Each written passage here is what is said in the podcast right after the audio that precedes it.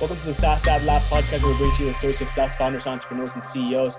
My name is Luis. I'm the owner and founder of Fans Agency, a digital marketing agency specializing in scaling SaaS companies. And today I have the pleasure of interviewing Azar. He's the head of growth over at User Pilot. Welcome, Azar. It's a pleasure having you. I know we've talked about this, you know, in the past for a couple of times, and we finally made it happen, uh, which is very, very, you know, exciting. And uh, I did want to mention before letting uh, Azar give a little bit of intro. Um, he's allowing people to use a discount code. It's going to be Phantom at User Pilot or Phantom dash User Pilot. Uh, what do you want to do for that? Ten percent, fifteen percent? Uh, ten percent, yeah. Ten percent. So ten percent off. And uh, why don't you just tell us a little bit more about yourself, Azar?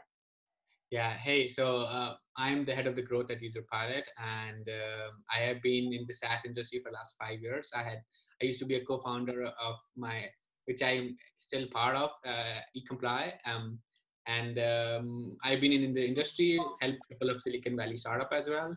Um, yeah, and doing this uh, SaaS business for five years and really happy about it. What do you like most about it?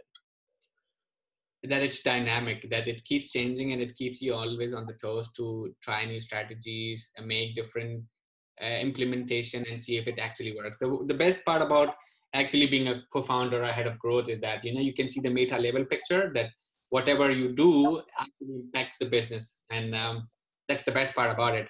Um, and also the the once you have a really good onboarded customer um, this person or this customer is going to stay longer in your company and keep giving you the money over time. So it, it's a business that has a compounding effect. And i love the part about saas uh, that we have a compounding effect. And um, and we are happy to help in that specific compounding effect as well. Cool. So obviously, User Pilot is very, very involved in user onboarding, and uh, so why don't you tell us a little bit more about you know your thoughts on user onboarding? Why is it important? Why should people invest money in it? Uh, and and you know what's kind of like, let's say they don't do so, like if they don't start, even if it's not with User Pilot, right? If they don't do user onboarding, what is it that essentially they're missing out on? Yeah i mean uh, we can like talk hours on this topic. I will just start first with why people should use user onboarding. So um, it directly impacts your mrr um, according to profitwell the number uh, if you onboard user correctly the number is much higher. Um, that's one thing. The trial to paid conversion gets better. Um, today i just had a case study with one of my customer and uh, um, we were just looking at the numbers together and we increased their their conversion rate from 21% to 28% just by activating the users more. Um, and we also increased the number from users who were initially it was a smaller number, and now 50% of the customers are increased are activated properly in their in their app. Um, and so uh, these numbers eventually impact your MRR and long-term revenue, and that's why you should do it. So activation and free trial conversion or freemium conversion, and also just like you don't have to code anymore these things, right? So there's a no code movement and user pilot is part of it because you, once you just install the app, you can actually build everything on your own and you save a lot of dev cost. Um, people have to build it anyway. Either somebody's building through JS query or they're building through Hopscotch. And so they're already making efforts and you don't have to make those efforts anymore. And time to actually growth is higher. So you can implement faster, test faster, and move faster. And that's what currently is the SaaS is all about in 2019: build quicker, validate, and move move, move faster. And so we are part of that. These are the reasons why you should use User Pilot. People who are not doing user um, using user onboarding software, I think a lot of users, a lot of SaaS companies, it actually depends on how complicated your software is. Um, and for an early stage company, they might not need onboarding software. They first need to find a product market fit. Mm-hmm. Um, but companies that have more than five, ten buttons on their dashboard, they need to get the user's attention. And that's the most important part. Facebook and other advertisers pay so much money to to have users' attention, and we have we don't we take for granted. So that's why you need to take that in place when you're actually taking them to from zero to that actually dreamland where they will do crazy stuff with your app and they become the power user. And I think a lot of initial stage company they can still do whatever they can save money on, but like as you scale and you want to grow from 100 to 1000 to 10,000 users, um, you might want to actually implement this and get better. Um, so what people don't do these days, and that I'm telling you already because this is the secret out there. And I think a lot of companies don't do that. And I'm just consulting one of the companies that is in SaaS for last three, four years. Okay. And this person is not a new person. I'm not going to give their name, but um, I'm consulting them. And, and I, I recently realized that they have this simple email onboarding to intercom and there is no custom event involved what does what does custom event actually means what happens is that uh, if the user has done x for example you show them y in app okay? So for example if you open a gmail account you create a first compose email and you send the first email. Sending the first email is a custom event okay? And if the person has done that actual event then you show them hey you can also use snooze button. You can also send it later you know so there are a lot, of other features that you, that gmail makes it very powerful you can add your signature for example right and these are custom events that are not being added in the journey of that specific SaaS company. And a lot of SaaS companies don't do it. I'm doing currently a research that how many companies actually have those custom events or custom onboarding in place. How many are doing contextual onboarding, like based on my my own journey, my personalized journey, and how many actually have some kind of checklist in place. So I'm doing this research, but what I'm already I'm aware of the fact that these companies are not doing it because there is a myth that you need to have such a good UX, the user will figure it out. Okay, and yes, for example, a product like like Basecamp, you might not need an onboarding, right? It's it's so simple. Um, they're they're in the market for so many years, and they have made the project management tool very easy to do. But it's not the same with every tool, and not every tool has the best UX. Not every tool has the best um, way to explain the user what to do next or it, it's so intuitive already. So that's where you need to come in in the place and actually use the tool like user pilot to go ahead and try to be very intelligent inside the app um, to actually grow your free trial conversion and then improve retention as well at the same time. So that's one thing that people don't do the second thing people do and do a lot and shouldn't do is having friction right so there's a stat out there. You can Google it as well. Um, I will I, I, will send you the link in the show notes as well. Um, that people add so many fields and forms, mm-hmm. and add, adding those fields and forms just re- in, like reduces your actually conversion towards actually using the main app, the activation point. They don't do that. So reducing the field, especially when you are a very easy to use app, reducing the confirmation email and then making it optional really improves your conversion because the user has to go back to the other screen um, and come back. Imagine, for example, if you are, let's say, taking a train, right? So first you have to get out of the house, then you have to go to another train and uh, go go to a specific station, and then um, take it buy a ticket, and then go to a train station. Imagine now an app can do that by me sitting at home, and I just have to reach to that that train directly. So the number of steps have reduced, right? Um, as a user, as a, as a user of that train. Um, this is what the SaaS companies are not doing. They're not reducing the steps. Um, also, they don't know what the activation is, like what, what exactly the activation points are.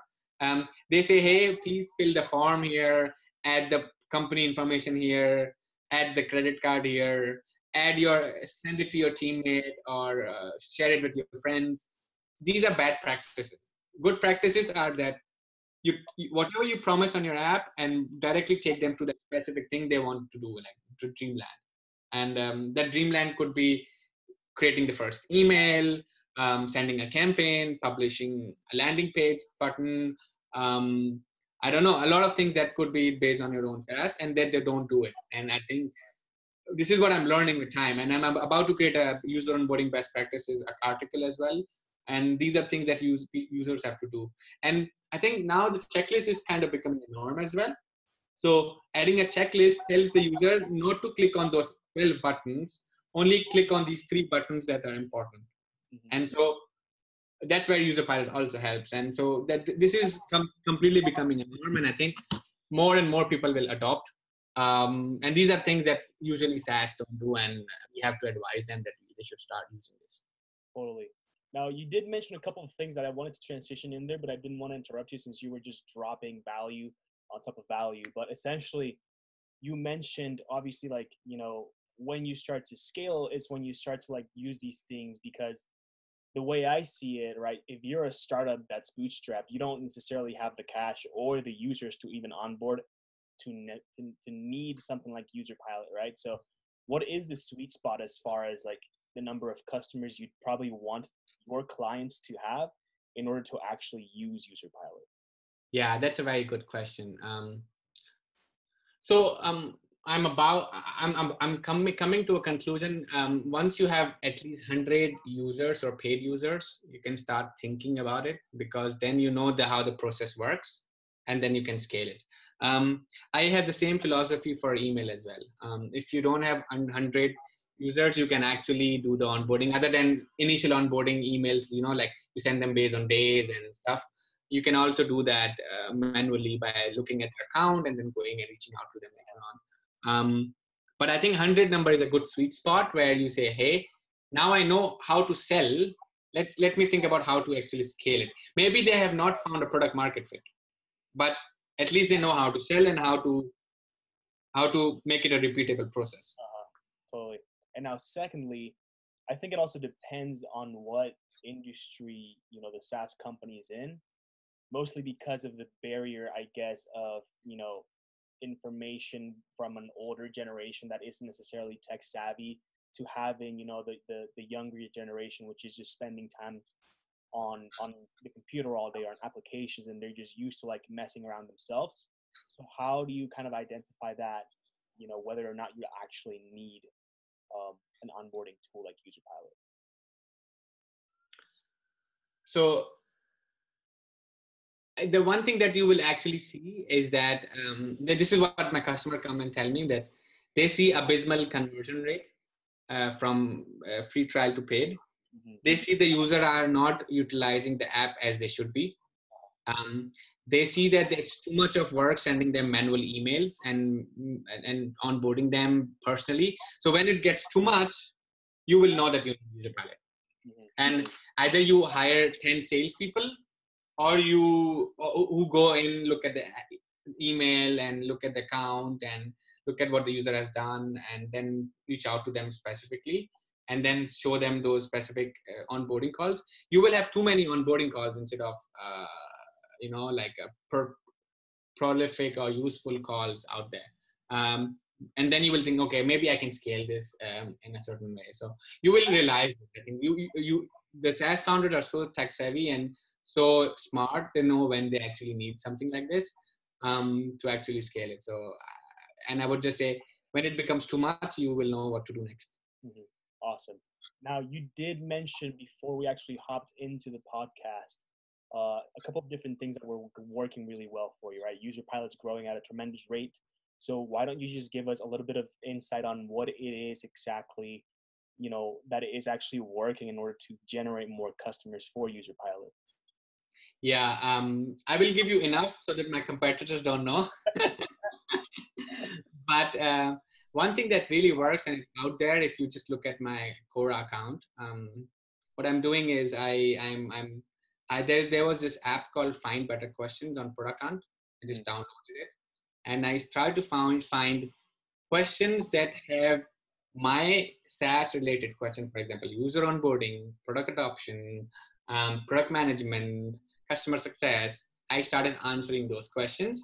And I'm about to make a blog about it anyway, but that's what I'm trying to share. Um, is that when you know these questions have high views and low number of answers, you have a, an opportunity that is an interested person looking at your question and wanting to solve the problem which is related to your product. Mm-hmm. So what I did was simply initially, at least in the beginning, I just went ahead and answered those questions. And then what I did was I, I wrote Quora is equals to something with user pilot or semicolons user not user pilot sorry user onboarding.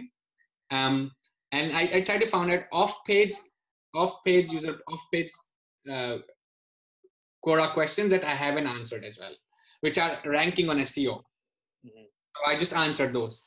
And what I did was inside those articles um, I, I uh, inside those questions I, I, I wrote them in a way that um, that it actually helps the user and also if I have written a blog about it, I give it in the footnotes. So if you want to read more about it, they can read here about it. Uh, but they can have complete content for free, look at and solve the problem. And then right now in, in 2019, the internet marketing is all about the user and not about you. Um, so I made it about the user and the brand experience that they can actually go and, and solve the problem. And then I have user pilot on the profile somewhere. So if they are, if this guy has actually answered the question, maybe I can look at his profile and convert. So um, I see at least 10 conversions from Quora per month. Um, just normally, I mean, the conversions are actually paid people or people just free, free, completely organic. Whatever I've done, I've never paid anything right now. Everything is working organically. But I mean, do they by conversion you mean these these people signed up and became paying users?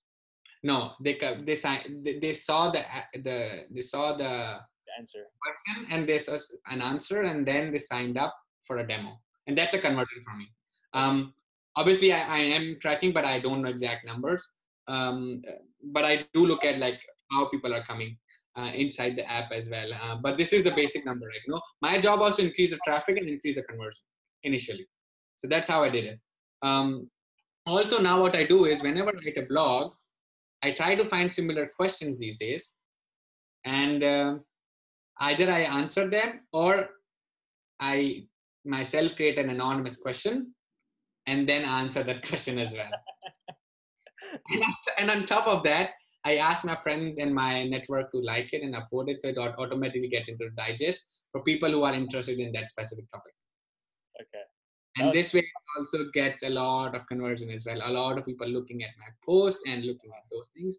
I even answered. So one of my competitors is uh, WalkMe, and the question was how much, and, and this is exactly happened. That customer didn't convert to paid user, but uh, he told me that, that that's how he found me. The question was, how much does WalkMe charges? You know, how much do they charge, right? And I said, this is a rough number, but if since you're looking at the pricing, there are three other products like this also there. I mentioned me and my competitors as well, and really openly, right? I right. shared like the product that you can also look at if you're looking at because the pricing is a point where people are at the stage of decision making and they want to just look at other other other things as well. So this is something that was working. And now i have created the next thing which i'm going to work on is now quora has quora space. So you can create your own space. It could be user onboarding uh, product adoption and it's only only shared with a couple of people. Not everybody can make a space. Um, so i have those space and i'm trying to share related content in that space. So it's like Facebook groups, but for that specific topic. And so this is my next level strategy that I'm doing is just educating people. I am part of SaaStr by Jason Lemkin, and I see him sharing all this content with us. And so I'm just trying to trying to see how he does it and how I can do it. And that's working for me. That was one of the strategies that I really did well, and we got we got enough traction from it. That's really cool. Now, when you when, when I asked the question on, you know, whether they were a paid paid uh, sign up or whatever, you mentioned that you've never run any sort of paid advertising or anything like that. Is there a reason for that, or is it that you just don't necessarily see the need for it? So I do run uh, Facebook retargeting ad to bring them back uh-huh. for a demo, but I think I'm not doing a good job at it right now, and this it's simply not a priority. We have so much conversion. When I look at my Google Analytics, yeah, last last week I saw it, and I saw that uh, 50% of the people who are coming to the web for the first time are converting into a, into a sign into a, a sign up or a demo right um, and um, that's just good enough for me right now i'm not thinking about bringing them back and showing them different pages which i have to do eventually but this is something that is working my inbound is so much working i don't have to pay ads right now um, but it's in the pipeline and i should do this i should do facebook ads as well as the google ads as well. Okay, very cool. Now, what's been really the most challenging thing for you at User Pilot? Um, there are a lot of things that are challenging, especially too much to do and too less time.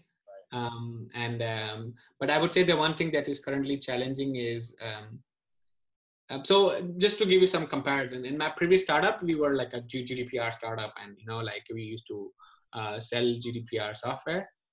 no customer has actually was going was asking us hey can you make this feature for us in user pilot as a head of growth every day at least every day out of 20 20 people 10 people say hey can, do you have this feature ready or not? Hey do you have this integration there or not? Hey uh, when this will be available? Hey do you have this specific feature that i can use?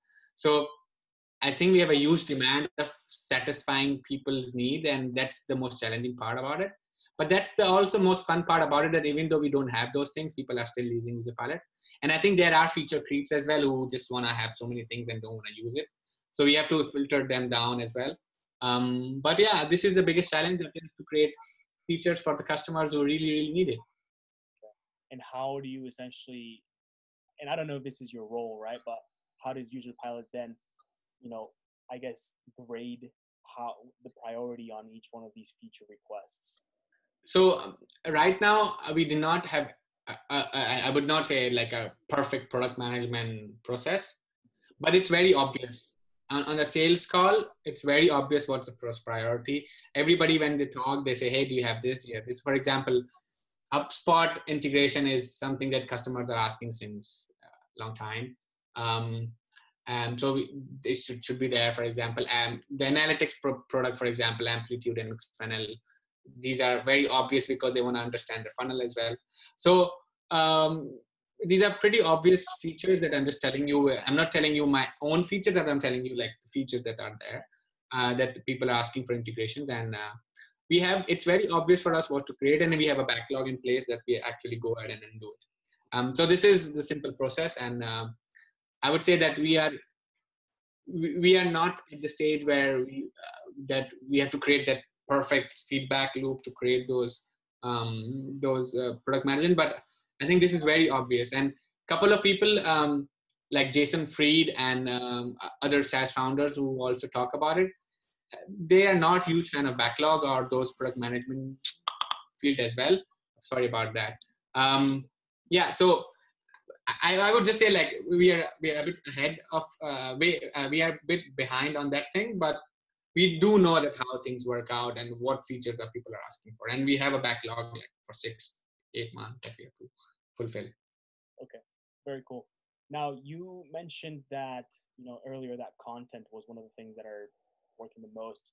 Is do you are you referring to you like obviously it's a it's a type of content like you answering those Quora questions and stuff like that but aside from that is it video content articles blog posts? What is you know the thing that's that you see that's giving you the most traction as far as so, traffic simply the blog content um, I'm, i've just done nothing except answering the question that are on search engine and ranking those search engine keywords that are low keyword difficulty and i can easily rank on um, and um, i know that since my topic is on user onboarding, I should actually create those topics. You have also shared one of the blogs about, I don't know which one was it, product management and user onboarding, something like that, by product school, right? So what I'm doing is I'm just creating the content which is related to my topic, related to what customers might be asking us, and then looking at the keyword difficulty and creating those content based on the intent as well and based on the education and the awareness as well. And we're seeing that the conversion coming out of from them. If it's in high intent content um, people are converting from there. And that's what i've been doing. And i'm, I'm answering the questions in a very long format detailed format. Um, giving all the examples data structure the visibility how it should be done and um, and in return if they come back and if they don't want to sign up they can always the pop-up comes in and says hey i'm going to share with, with you the email course on user onboarding and product adoption. And if you want to learn, give me your email, I'll send it over to you. So this, these are the couple of strategies that are working. Um, I do see that from my, from my email course, at least 10% of the people, you know, also want they sign up eventually. So um, yeah, blog, SEO, Quora, these are these are the things that are working really well, and I'm just doubling down. So I was I was reading a lot of different articles these days, and I think I 30% of my job is to just not not my job I would say 30% of my time in, is invested in learning about the new things. Um, and one thing I recently learned was that um, when something is working for you, just double it down, and that's what I'm doing, doubling down what's working for me instead of finding new channels. Um, which I still have to do and eventually have to do. But once, but when something is working, why to stop that process and do something new, right? Definitely, definitely. I totally 100% uh, agree with that. Now, on you know, as far as you, what is one thing that you're currently trying to accomplish inside of User Pilot? Um, we are planning to um, have an amazing UX right now because we are a UX company. So that's something we're trying to accomplish, and uh, hopefully by the in 30 days we will be able to have that amazing UX and onboarding for us as well. That's awesome, really cool. And uh, a little bit more on a personal level, right? And, and these are questions that everybody gets. What is something that you're not very good at? I am not good at? That's a very good question.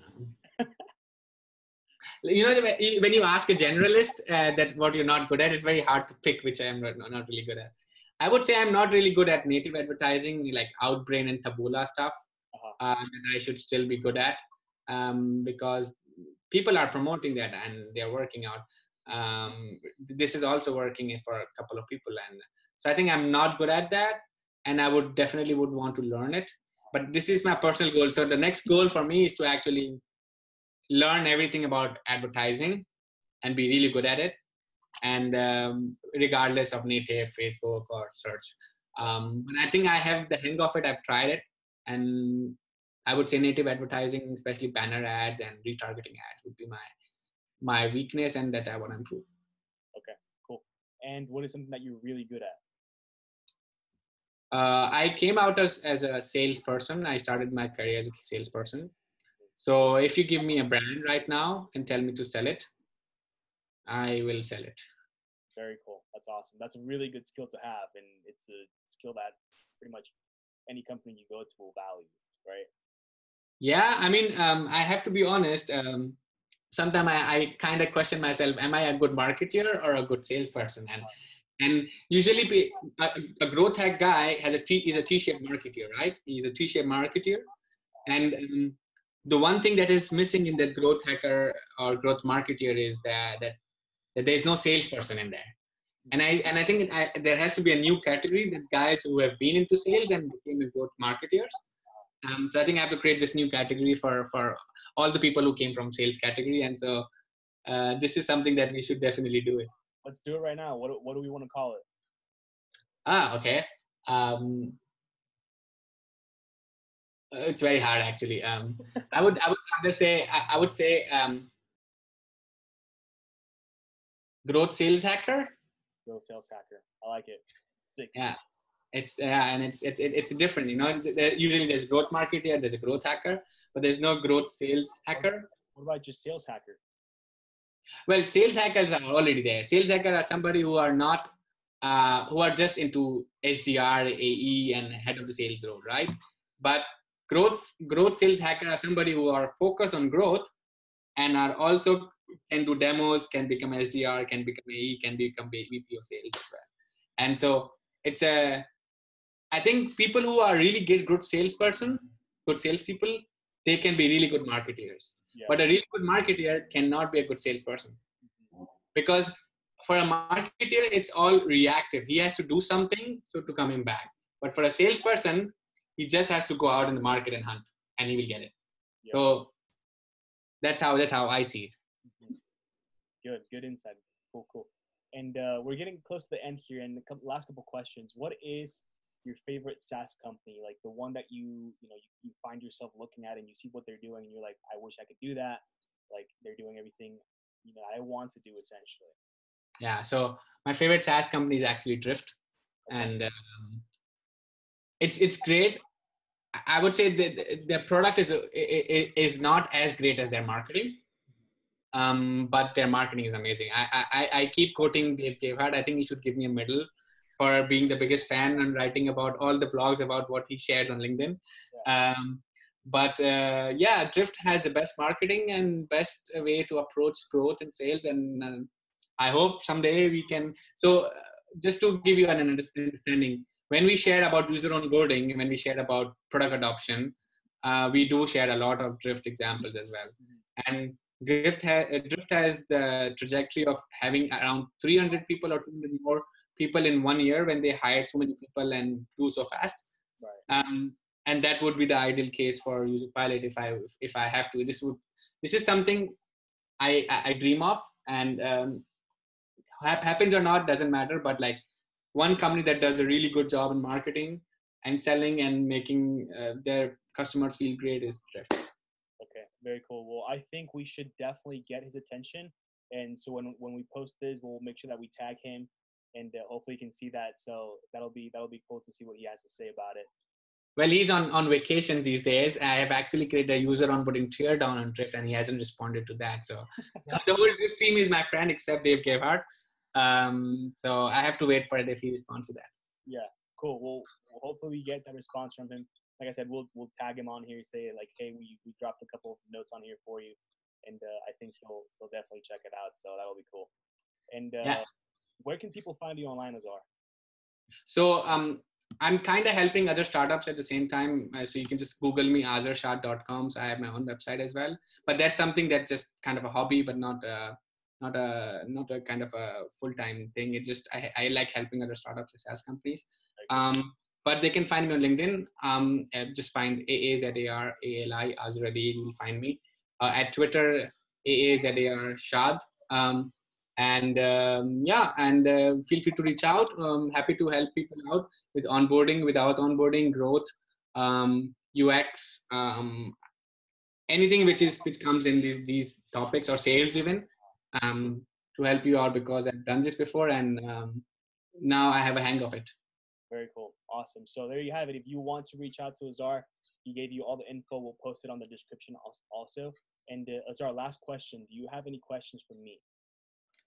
Well, um, I, I, would I would just love to understand uh, how SaaS Ad Lab thinks about onboarding because I have seen that you guys are promoting user onboarding as well. And if you are, have you helped somebody out as well?